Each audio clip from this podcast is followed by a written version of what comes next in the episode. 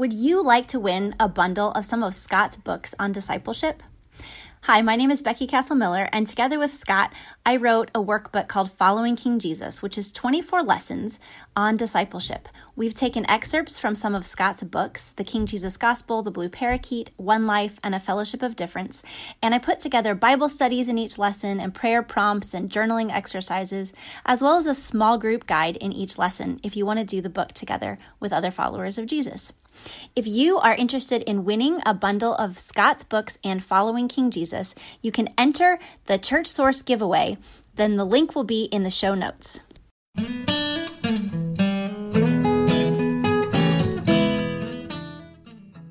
Welcome to the Kingdom Roots podcast with Scot McKnight, the conversation designed to look at how the kingdom took root then and how it's taking root now. Today on the podcast, we have a conversation about a culture of witness.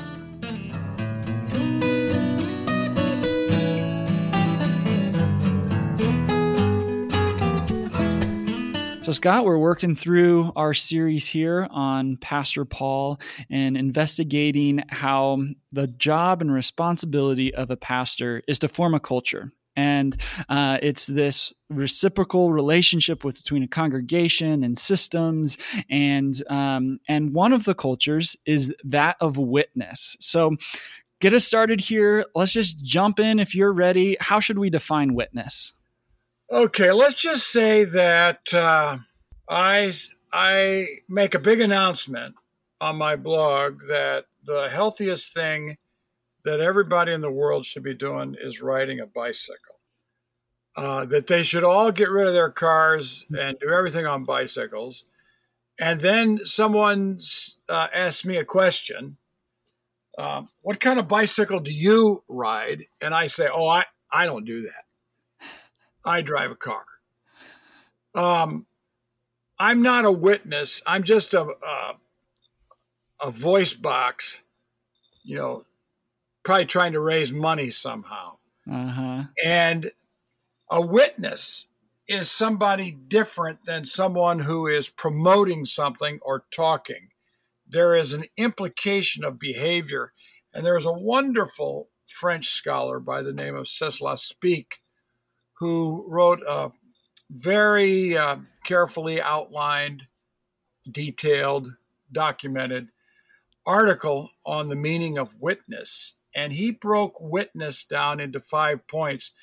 And I want to suggest that that uh, a pastor who is not a personal witness to Christ and the transforming powers of God's grace and redemption in Christ um, is not a genuine pastor and should not be pastoring. That that uh, that the only credible gospel message comes from witnesses. It's not just ideas mm-hmm. and rational thinking. It is a personal embodiment of that grace. And Spicq broken into five parts is that a witness is someone who was present when something was said or done. That's that has to do with the personal experience. The second is active to pronounce or, or to announce, to proclaim, or describe what the witness observed or heard. Okay, I can say that um, you know I saw the Cubs in the World Series because I was there. Third, now that's once in 108 years, and we're hoping that this doesn't last another 108 years. the Cubs just went to the winter meetings and nothing hmm. happened. What do you think about David Ross, though? Well, you know, uh, David Ross is not between the lines. Uh, we have to have players who get the job done. I'm not. I'm not persuaded or convinced that this has a whole lot to do with the managers not at the professional level. If they're not good enough, the manager's not going to make them good enough. And if they're good enough, the manager's not going to make them good enough. So let's make it clear. So, so, this is i mean this is a, a, a an appropriate tangent i guess so not with david ross necessarily but like when you talk about witness i think the, the, one of the big parts of this whole thing is it's really obvious uh, whether you want to admit it or not, to tell when somebody's faking it, when somebody is isn't true a true witness of what God has done in their life, and like for you, man, that excitement when you guys went to the the World Series and got to go to those games, you told people about it. You couldn't let it but help from coming out. And yeah, that's we what we're talking about, isn't it? We, we posted pictures on Facebook. well, that means it's real. Yeah, right. uh, yeah, we, we, we are personal embodied participants and mm-hmm. witnesses to these things. Okay, mm-hmm. back to Spicq. It was present when something was said or done. Second, it's active to announce, proclaim, or describe what the witness uh, observed or heard. Third, identifies with what was seen or heard and believes the gospel that Jesus is Lord. So they uh, a witness in this sense is not simply someone who saw or heard that Jesus died and was raised from the dead, but they stake their lives on this. So they become implicated in the action and because he died and was raised, they become believers. Fourth, they embody that witness even to the point of death. And that's where the word martyr comes from someone whose uh, life was given as a witness to the truthfulness of the gospel uh, about Jesus and his resurrection. So they're willing to die for that. And finally, he says he um, that a witness has hearers, observers, has hearers or observers who render decisions on the basis of the witness witness. In other words, the uh, the early apostles were witnesses to the resurrection. They encountered the living and resurrected Jesus Christ. They witnessed to that. They were willing to die for it, and they called people to make decisions on this. There are some people who occasionally will say about this word witness in the New Testament that it's just a life. This is, uh, to put it mildly, total nonsense. These yeah. are people who aren't studying the New Testament or how this word is used. Yes, a person's life is involved in witness, but yeah. it is not just a witness in a in a personal life. It is a verbal witness. So to witness, to be a martyr, a martyreo, type person, someone who witnesses, is to say, I saw something, I experienced something, um, I heard something, and I'm telling you about it. I'm proclaiming it, I'm announcing it, and I'm willing to put my life on the line as to what I'm saying. And if that leads me to death, that's fine. But I want you to understand that the truthfulness of what I have to say matters ultimately for redemption. So that's the idea of witness. It's outlined in the standard um, uh, lexicon by Ceslas Spicq.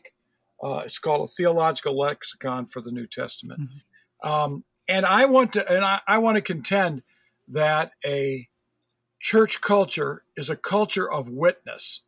In other words, it is a collection of witnesses to the resurrection of Jesus Christ. In other words, it is a collection of people who are personal witnesses mm-hmm. of the gospel. They tell the story of Jesus that they have experienced. They know about his death and resurrection. They've experienced dying with him. They've experienced being raised with him.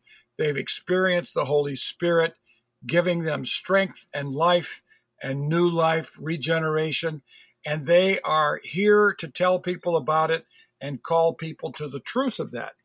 It is my contention in this chapter that pastors are called to be witnesses, mm-hmm. that Paul was a witness, and um, that the credibility of the gospel in many ways um, is connected to the credibility or the authenticity of the pastor and other people in churches, of course, leaders and everyone, uh, that they are authentic in their experience and witness of the gospel. Yeah, I totally agree with you on that. And I love the fact that you chose the route of, of witness and um, calling it a culture of witness, because I think one of the temptations in church culture sometimes is to make it more of a lawyer culture where it's our responsibility to defend Jesus, to explain why we believe, to to to do all of these things where we put the other person on trial, but that's not that's not I from what you laid out and I think as I've always read the New Testament that's not the invitation of followers of Jesus. It's not to be the center and to be the one that's defending. Jesus does a fine job of that by himself. Our job is to point to his work in our lives and foster that in others I would say. Now, now I mean just think about this. When you um, um I, I I just was with someone yesterday who said said when when they were in, I think they were in seminary. They may have been in college when they first encountered Dietrich Bonhoeffer. I think mm-hmm. they were in seminary. They started reading Bonhoeffer. And what happens with Bonhoeffer is that you read these books knowing that this man died for his faith. Yeah. Um, uh, when you read Jürgen Moltmann, you read the story of a man who, like Bonhoeffer, uh, was now he was imprisoned by the British. Uh, Moltmann was, but uh, Bonhoeffer was imprisoned for his faith. But you read the story of Moltmann, who was a soldier and captured, and then in the suffering of of his life, he becomes a witness to the resurrection and a witness to the gospel of Jesus. Uh, you read the story uh, you know, one story after another of people who have had this experience, mm-hmm. and it becomes more credible because it's authentic. That's I'm not saying that the gospel is dependent upon people having experiences, but one of the crucial factors of New Testament gospel pastoring is the story of the Apostle Paul who is a witness to the gospel, who wants other people's other people to be a witness, and in the process, he he uses the first person I to mm-hmm. tell his story. So, mm-hmm. uh, to me, uh, we we need to see some of this about the Apostle Paul, and there are three passages that I often draw uh, our attention to. One of them, two of them are disputed. The most disputed is Romans 7, where Paul uses the word I. And frankly, the theological debates and exegetical debates about Romans 7 uh, occupy all of our attention. And there are very serious questions of whether Paul, in, in one way, is just relating his own experience or he's projecting himself into um, a set of ideas. I think that's probably going on in Romans 7. Galatians mm-hmm. chapter 2, uh, verse 15, the Apostle Paul says, you know, that, uh, you know, Peter, you and I have experienced redemption, justification by faith in Christ. And therefore, we have a particular experience as Jews of moving away from the law as giving us the identity of who we are toward uh, salvation and justification in Christ uh, the I and the we of that passage in Galatians chapter 2, verses 15 to 21, starts to become witness uh, for Paul, and it, it becomes his personal experience. And uh, I'm I, I find I find that passage fascinating every time I read it. Partly because I used to teach it all the time mm-hmm. uh, in classes that I taught, but Paul says, We ourselves are Jews by birth and not Gentiles. Listen to this. Yet we know. Now, that's a very interesting expression that Paul says, You and I know something. We know, or knowing, that a person is justified not by works of the law, but through faith in Jesus Christ. Or there's a debate faithfulness of Jesus Christ. We have come to believe in Christ Jesus so that we might be justified by faith in Christ, not by doing the works of the law, because no one will be just, but if in our effort, but if I build up again, for through the law I died to the law so that I might live. I have been crucified with Christ. It is no longer I who live. All I want to say here, Chaz, in this passage is Paul is expressing his own experience in Christ, and he is a witness. The third passage that I go You're to. preaching here, Scot. I like this. Just keep going. I'm not trying to preach here. I'm animated with Paul. Galatians, uh, Philippians chapter three. Paul, Paul again becomes a witness. If someone else thinks they have reasons, I love this, to put confidence in the flesh, that is, in their um, heritage, in their ethnicity, I have even more. Circumcised on the eighth day of the people of Israel, of the tribe of Benjamin, a Hebrew of Hebrews, in regard to the law, a Pharisee. As for zeal, persecuting the church. As for righteousness based on the law, faultless. So Paul is saying here, look, uh, you can claim all you want, uh, and he's fighting off. Um, what happens for Paul quite often is in building his mission churches of Jews and Gentiles, is uh, those who are faithful to the law found Paul unfaithful to the law because he didn't require Gentiles uh, to follow the law uh, in the in its fullness, and so Paul is responding to them, and he's basically saying, "Look, when it comes to Judaism, I'm as good a member and witness of Judaism as exists. But, he says, whatever were gains to me in that life, I now consider loss for the sake of Christ. Notice the I again, he's a witness. What is more, I consider everything a loss because of the surpassing worth of knowing Christ Jesus my Lord, for whose sake I have lost all things. I consider them garbage. That's the translation of skubala. That I may gain Christ and be found in him, not having a righteousness of my own that comes from the law. So again, he's distancing himself from the opponents who think that he should be more law observant, but that uh, righteousness which is through faith in Christ Jesus, I want to know. I want to know Christ Yes, to know the power of his resurrection, participation in his sufferings, becoming like him in his death, and so somehow attaining to the resurrection from the dead. Not that I have already obtained, but I press on. Chaz, I'm I'm pressing these uh, the word I here mm-hmm. because mm-hmm. it is a revelation of the significance and the importance of Paul as a witness to the gospel himself. I believe it is important for pastors then to tell their stories, mm-hmm. not as the only story, although, and I have met pastors who think if you haven't had, uh, they don't say it this way, but if you, but if you haven't had my experience or an experience very much like my experience, you're not a believer. And so they're trying to create a bunch of people who've had the same experience. And I I am glad for those who who see the significance of their own experience as paradigmatic, as significant, and as something that they they know is true. They've experienced it. That's mm-hmm. important. Yeah. But uh, not everybody is going to experience the gospel in the same way. This is why I wrote many years ago a book on conversion, turning to Jesus.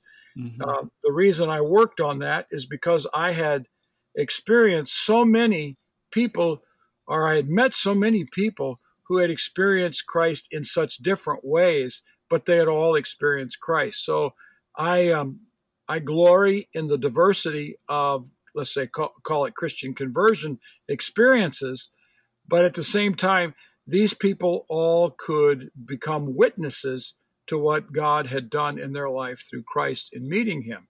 So I think that every pastor, uh, all the leaders need to be able to witness personally to their own story and then urge people in their churches uh, to become personal witnesses as well. And it, uh, there's a danger here uh, yeah. the danger of glorifying our own experience Mm-hmm. And for some people, it would be the danger of glorifying experience itself. Um, I don't find that to be as much a problem in a lot of church cultures that I've been in in the last 20 years as much as as pastors and preachers and teachers being unwilling to tell their own experience as if it's somehow mm. inauthentic or selfish. Uh, I think that the paradigm of Paul is very important here. In Romans 7, even though I know it's, a, it's disputed, in Galatians chapter 2, which is a paradigmatic uh, passage, verses 15 through 21, and in Philippians 3, these are from different periods in Paul's own ministry, he interjects I into his letters as a way of confirming the truth of the gospel. And in, one of the more interesting ones is in the book of Romans when Paul is going through um, some of the um, difficult experiences he's had uh, in trying to explain the gospel to other people. Paul will appeal to his own experience. I am not lying. My conscience confirms it through the Holy Spirit. And um, at times he interjects in saying, you know, this is this is the truth. I can tell you, I'm I'm a believer. I'm Jewish, and we can't discount me. And he almost connects himself to well, he does connects himself to people like Elijah and Isaiah.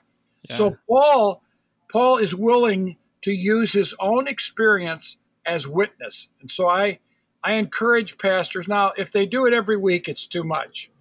If they do it once every 10 years it's not enough. Pastors have to find a rhythm of being able to bring themselves into their sermons as witness uh, in following the paradigm of Paul. Okay, I preached.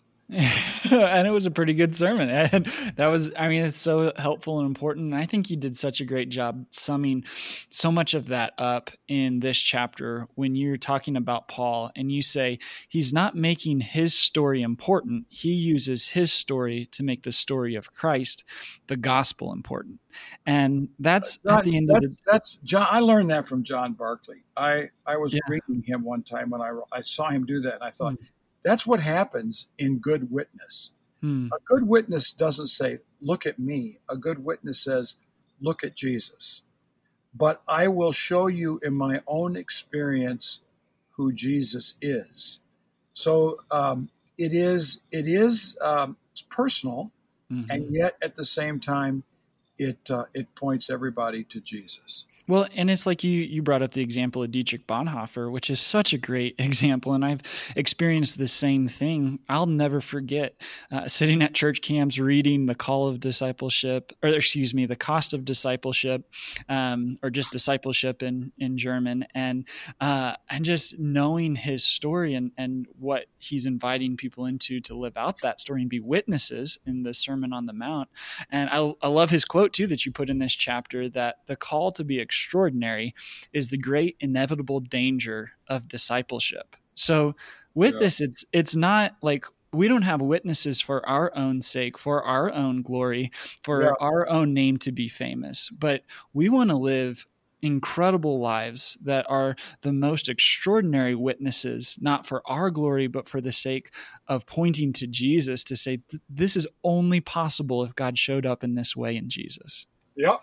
Yep, mm-hmm. I think that's that's exactly right. And you know, uh, the impact of the story of Dietrich Bonhoeffer is just so widespread, but it is an impact that uh, has led millions of Christians to deepen their faith in Christ and their following of Christ. So they don't become disciples of Bonhoeffer, although they might mm-hmm. like to use his language. Mm-hmm. Bonhoeffer exhorts or leads people to become deeper disciples of Jesus. And that's what a witness does. Yeah. It witnesses not to self, mm-hmm. it witnesses to others, even as John Barclay would say, uh, is as it uses I language. The I language becomes the language of the gospel, pointing to Jesus, to what God has done in Christ in this new revelation in Christ and not what God has done in me. Mm-hmm. Though it has happened to me, it is a witness to what God has done in Christ. Yeah, and you know, I, and I think that this is why it's important to identify it as a culture and not just a practice, because yeah. the culture means that it's not just the pastors doing the witnessing. It's not just them telling the stories or or whatever it is, but that it's actually the participation of the whole community witnessing to the work of God in their life. And I know as a pastor, the most profound experience of this that I've had was at Parkview. We would I would lead the groups in local mission, and our um, discipleship program that we utilized was a thing called Rooted. And at the end of Rooted, it's this whole experience is very very helpful. Was a wonderful tool for us.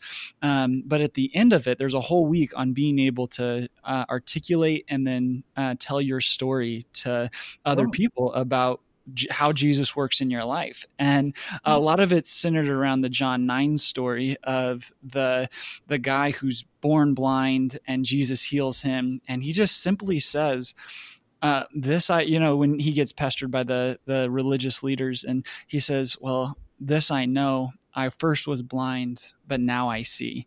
And yeah. I think it's it's not this intricate theological treaty that you have to know and be able to explain.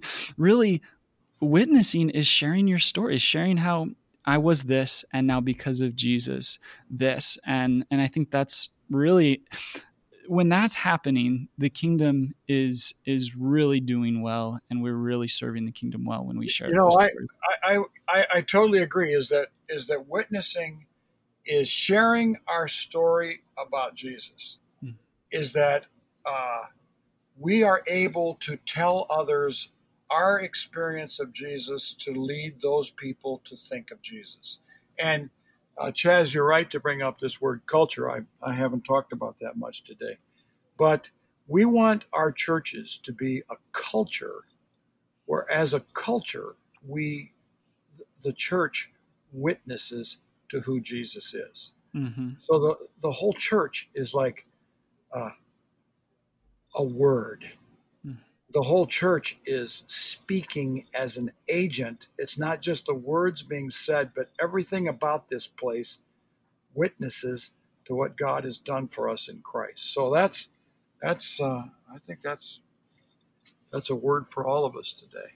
Yeah, and it goes into so what does this look like as the church? And yes, it, it, may start as, as pastor, but like you started your chapter talking about the um the the allusion to the church being like a, a library of stories and yeah. that's that's the profound part about it is that everybody's story is different and yeah, and yeah. we get to honor and celebrate that. We don't have to compete about it. And yeah. just because you don't have the same story as me or i wasn't strung out on drugs and had a, a really far prodigal experience doesn't mean that my story is any less significant or can be used any less by god either because um, we all can be witnesses to what god's doing in our mm. life. Yep. I agree. Um, totally so, as we think about pastors and helping equip them to foster this culture, uh, do you have any other suggestions on how pastors can guide people in their congregations to see and use their stories to point to the good news of Jesus?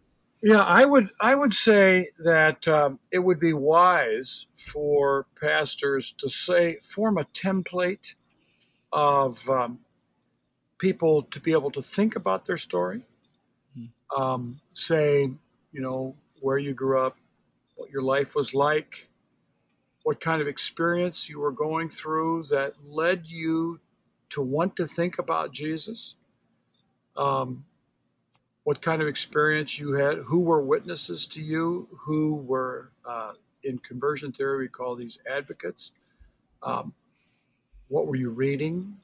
What were you watching? What, what did you listen to? Who were influential models of the Christian life in your in your own story. Um, describe, uh, talk about how that um, made an impact on you and how it led you to believe in Jesus, and then, uh, as much as possible, even to describe um, the kinds of changes in your life since that time, um, and how you're a different person because of that.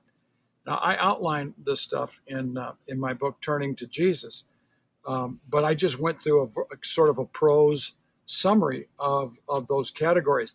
I think giving people categories like that allows them to sort out their story. It gives them some categories that they might might not otherwise have thought of. I mean, maybe they just knew that they were really miserable and Jesus came along, but they had forgotten the fact that they had read C.S. Lewis or they had been to a movie that was transformative or that one of their best friends took them out for coffee and said something.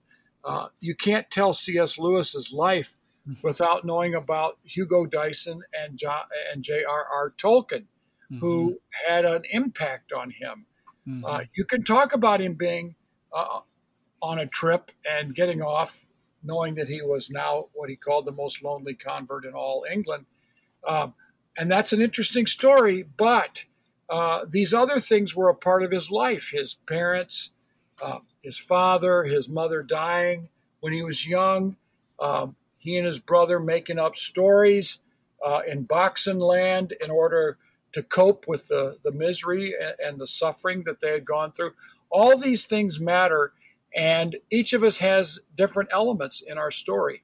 So I would encourage people to think that way. The other thing is, is to, uh, and I I don't know about practicing stories because sometimes it's probably not bad to practice your story, but mm. there are times when it has to be really short and other times when it has to be long.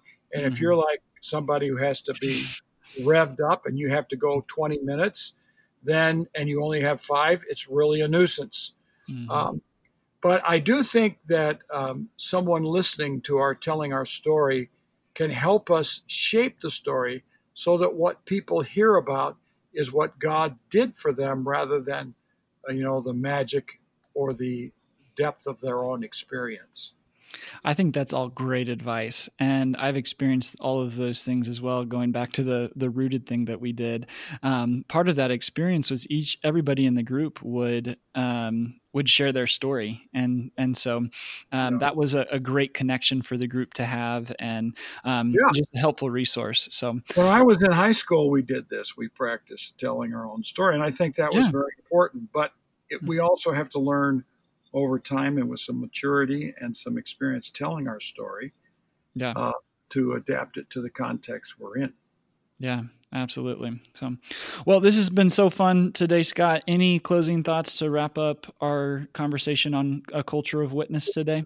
I think I've had a sort of a, uh, a focused theme here, or we have. So I, I would say, uh, uh, let's pray that we would um, let's strive let's um, let's work at forming a culture where people uh, encounter us as witnesses to who Jesus is and what Jesus has done, and let's not be afraid to tell our stories. Yeah, Absolutely, because it's so important. And what it will do is a connection to our next week is um, begin to subvert worldliness. And so, as you send us away, any any reason we should come back uh, for the conversation we're going to have on uh, how a culture of world subversion is what Paul fosters as a pastor? You know, uh, I think one is we uh, we're a little bit aloof anymore as to what worldliness means. Mm. And the other side is, I think Paul was a cultural wizard yeah. at seeing through, especially the Corinthians. Uh, I mean, he sees through all his churches, but the the uh, Corinthians and how they were criticizing Paul, and Paul would get irritated. I mean, he's he's not the perfect pastor, uh, Jesus is, but um, and he but he was seeing through what they wanted out of him into a worldliness that was driving what they wanted. And he exposed their worldliness in some powerful language. So I'd like to talk about Paul sometime in our next episode and how um, Paul models subverting worldliness in our churches. And we might need this more in 2020 than we've needed mm. it long time. Yeah, I agree with you. Looking forward to it. So, uh, thank you, listeners, for joining us today. Make sure, if you haven't had a chance to subscribe, please do so because uh, you're not going to want to miss out on that conversation. So, we're as always grateful to have you and um, really encouraged to hear how, man, hopefully this is helpful. And uh, wherever you go, whatever you're doing, that you're being a witness and that you're sharing the story of what God through his kingdom is doing in and, and through you. So, thanks again for joining joining us. We look forward to be with you next time as we continue our conversation on how the kingdom took root then and how it's taking root now.